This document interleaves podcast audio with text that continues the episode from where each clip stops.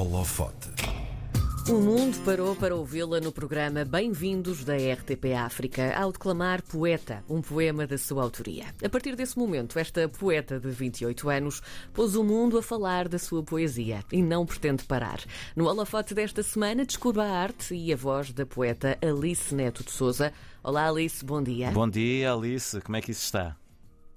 Olá, bom dia. Grande introdução. Obrigada. Bom dia. Obrigada. Tu farias melhor, certamente. mas- Não temos dúvidas. Olha, Alice, hum, desde que Sim. falaste ao mundo no Bem-vindos, tu tens recebido dezenas de convites para entrevistas e conversas sobre ti e sobre o que te move. Hum, nós queremos eh, começar esta entrevista por saber como é que tu tens vivido esta fase repentina da tua vida. Ahm, bem, ter vivido é uma boa pergunta. É é a forma certa de colocar. Bem, tem sido assim meio intenso, de alguma forma. Mas eu acho que é um caminho necessário, porque a poesia quase nunca tem palco. E neste momento que tem palco, e se eu posso dar voz, é é um caminho que, apesar de nem sempre ser ahm, tão, tão. Como é que eu posso dizer? Não, é um pouco sinuoso às vezes, não é? Sim. Ahm, mas acho que é importante. O, o poema Poeta, que é este grande culpado pela reviravolta na, na tua vida, aborda questões muito particulares, tendo como ponto de partida hum, a paleta de cores de uma caixa de lápis de cor. Quanto de ti é que está neste poema? Esta é a beleza do poema, não posso dizer. É assim, o poema.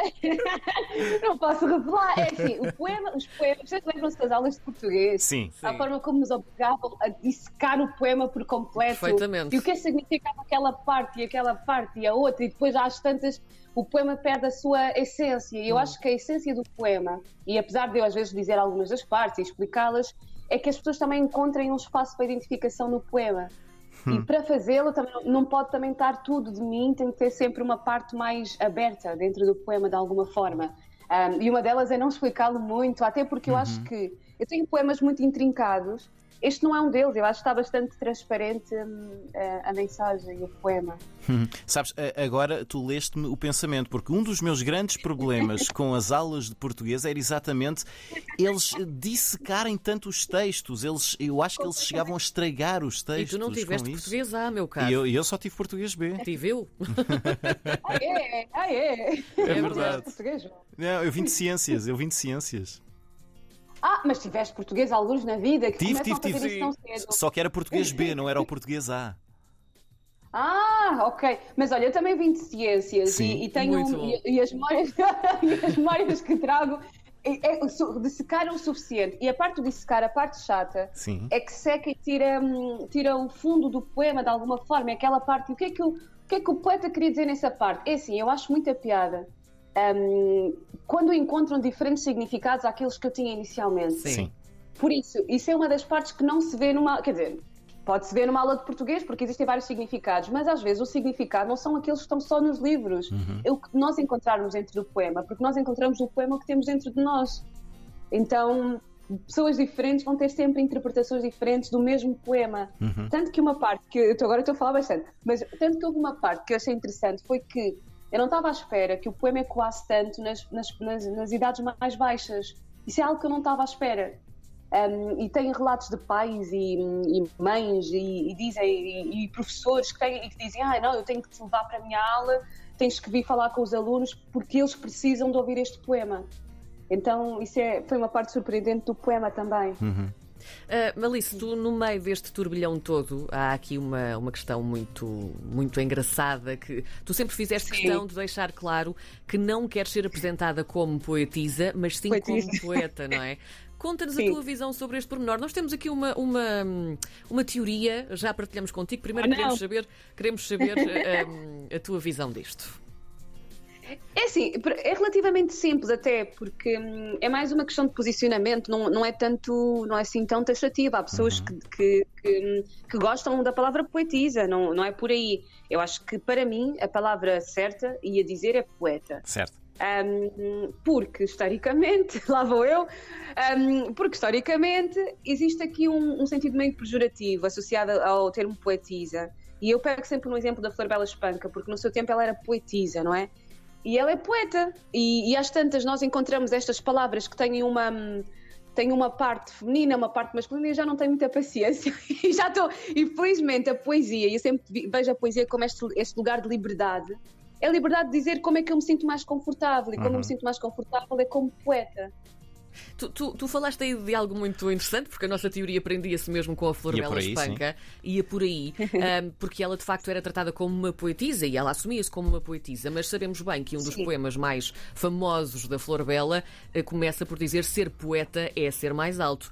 Tu achas que isto também te influenciou, tendo em conta que a Flor Bela Espanca também foi uma, a primeira autora uh, que tu dizes uh, ter lido também? Sabe uma coisa engraçada? Eu, eu, só recentemente é que me apercebi que provavelmente a minha referência não é bem a Flor Bela Espanca.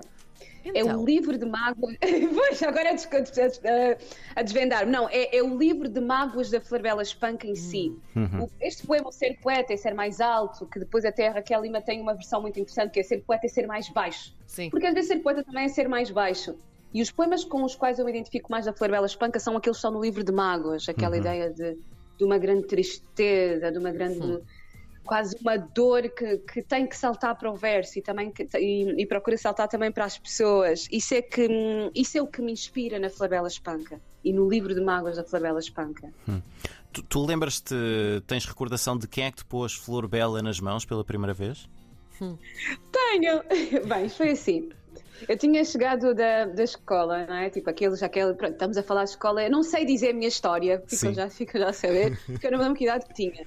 Mas estava a chegar da escola e depois, pá, tinha tido um dia péssimo. E entretanto vejo um livro que dizia Livro de Mágoas, não é? Eu digo, vou abrir, parece-me ideal, parece mesmo apropriado. E o livro começava logo: Livro de mágoas ou desventurados, que a, que a vossa imensa dor se acalma ao velo, Bíblia de tristes e tudo mais. E eu pensei, bom, este livro é mesmo para mim, vou ler. E entretanto, cada vez que estava triste, e virou-se quase um, um, ritual, um hábito, e cada vez que estava triste lia o livro, os 32 sonetos. Lia, lia e lia. E pronto, e a partir daí eu pensei, bom, eu também consigo fazer isto que a Flor Bela Espanca faz. Uhum. Transformar esta dor que estou a sentir em verso. Então começou um pouco a partir daí. E quem me deu em mãos, em certa forma, foi a minha irmã, porque nós partilhávamos quarto, e ela tinha alugado, a, eu não sei bem a história, ela, ou alugou da biblioteca, ou alguma amiga emprestou, uma colega, mas pronto, o livro apareceu-me assim no quarto, partilhado, e, e pronto, encontramos. Tu uh, dizes que a poesia foi a forma de lidar com os problemas e inquietações. Isto, para ti, a poesia é, é um refúgio ou é um grito? é um refúgio, é um grito, é tudo. Estão a ver aquele colo, a poesia é o colo. É, é, é o colo que, que preciso e que felizmente encontrei. Eu até tenho, e acho engraçado quando perguntam muito sobre a minha infância e tudo mais, eu era muito mais reservada, muito uhum. mais, um, ainda mais introspectiva e muito resguardada em mim.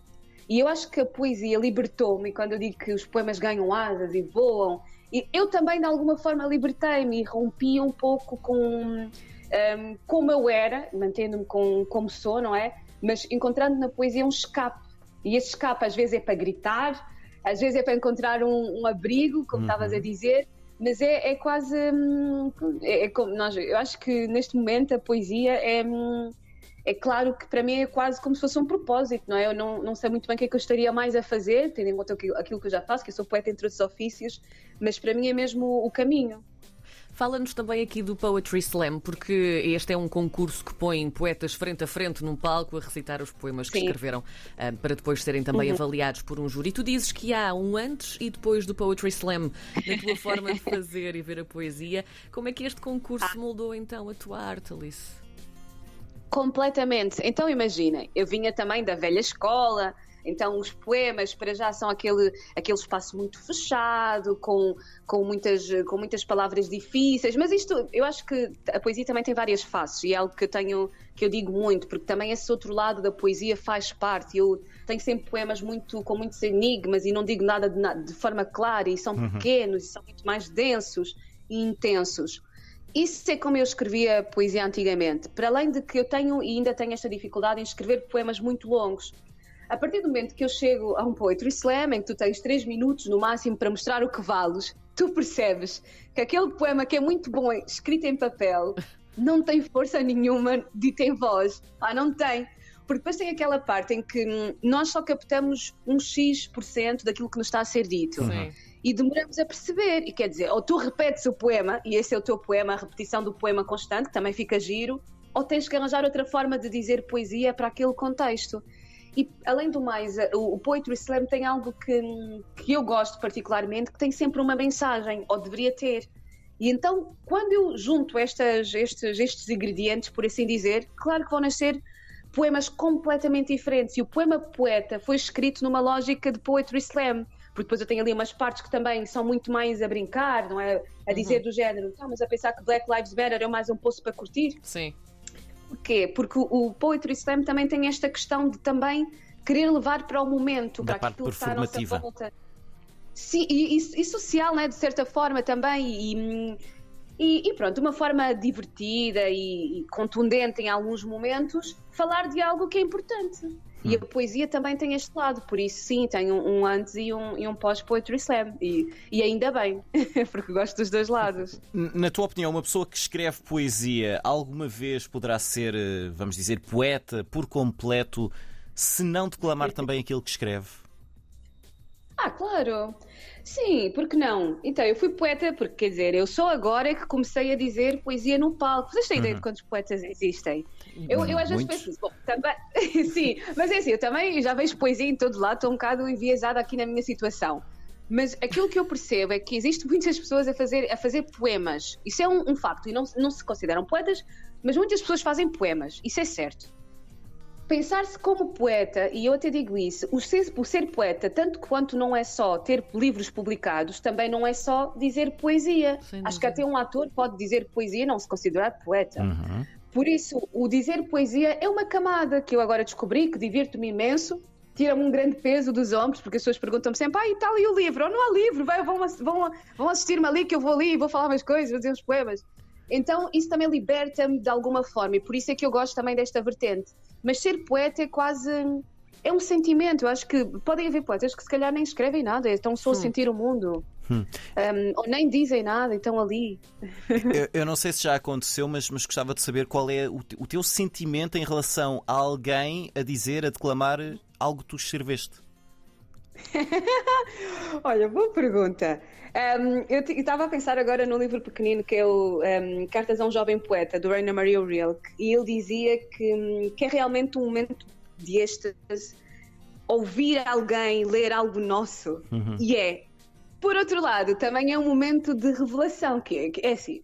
Um, nós às vezes pensamos que escrevemos o texto muito bem escrito e hum. quando outra pessoa vai ler é que vais perceber que a forma como tu dizes o teu próprio poema é muito diferente, ou pode ser, um, um bocado diferente daquilo que tu pensaste inicialmente. E, aí, e, e, algo que foi que interessante que me aconteceu, até foi durante os workshops de Poetry Slam, é que depois nós fazíamos este exercício, nós íamos, líamos os dons o, e outros líamos os nossos, e eu tive que também começar a perceber que quando eu quiser escrever um poema para ser dito, a estrutura do poema tem que estar muito bem clara da mensagem que eu quero passar, uhum. porque senão a pessoa não vai perceber como é que é para ser lido. Então também existe esta outra responsabilidade. Mas a resposta simples, porque depois eu já estou aí na parte técnica da situação, a resposta simples é que gosto bastante, é um momento emocionante. Eu, a primeira vez que, assim mais pública e de uma forma tão transparente que, que leram o meu poema foi no programa Bem-vindos na RTP África, foi o Silvio Nascimento. Uhum. Eu fui lá apresentar o poema Terra. E ele às tantas começa a ler e disse: Não acredito, está a, ler o meu, está a dizer o meu poema. E eu, pronto, é sempre um momento meio estranho também, e dizer e usar um, o poema e cantar o poema e, e, porque depois o poema está livre e as pessoas podem fazer aquilo que bem entenderem com o poema. Um, quer dizer, mais ou menos também. Exato. Não estraga. À vontade, mas não, não há vontadinha. Exatamente. Sim, uh, mas é isso. É, o poema tem este espaço também de.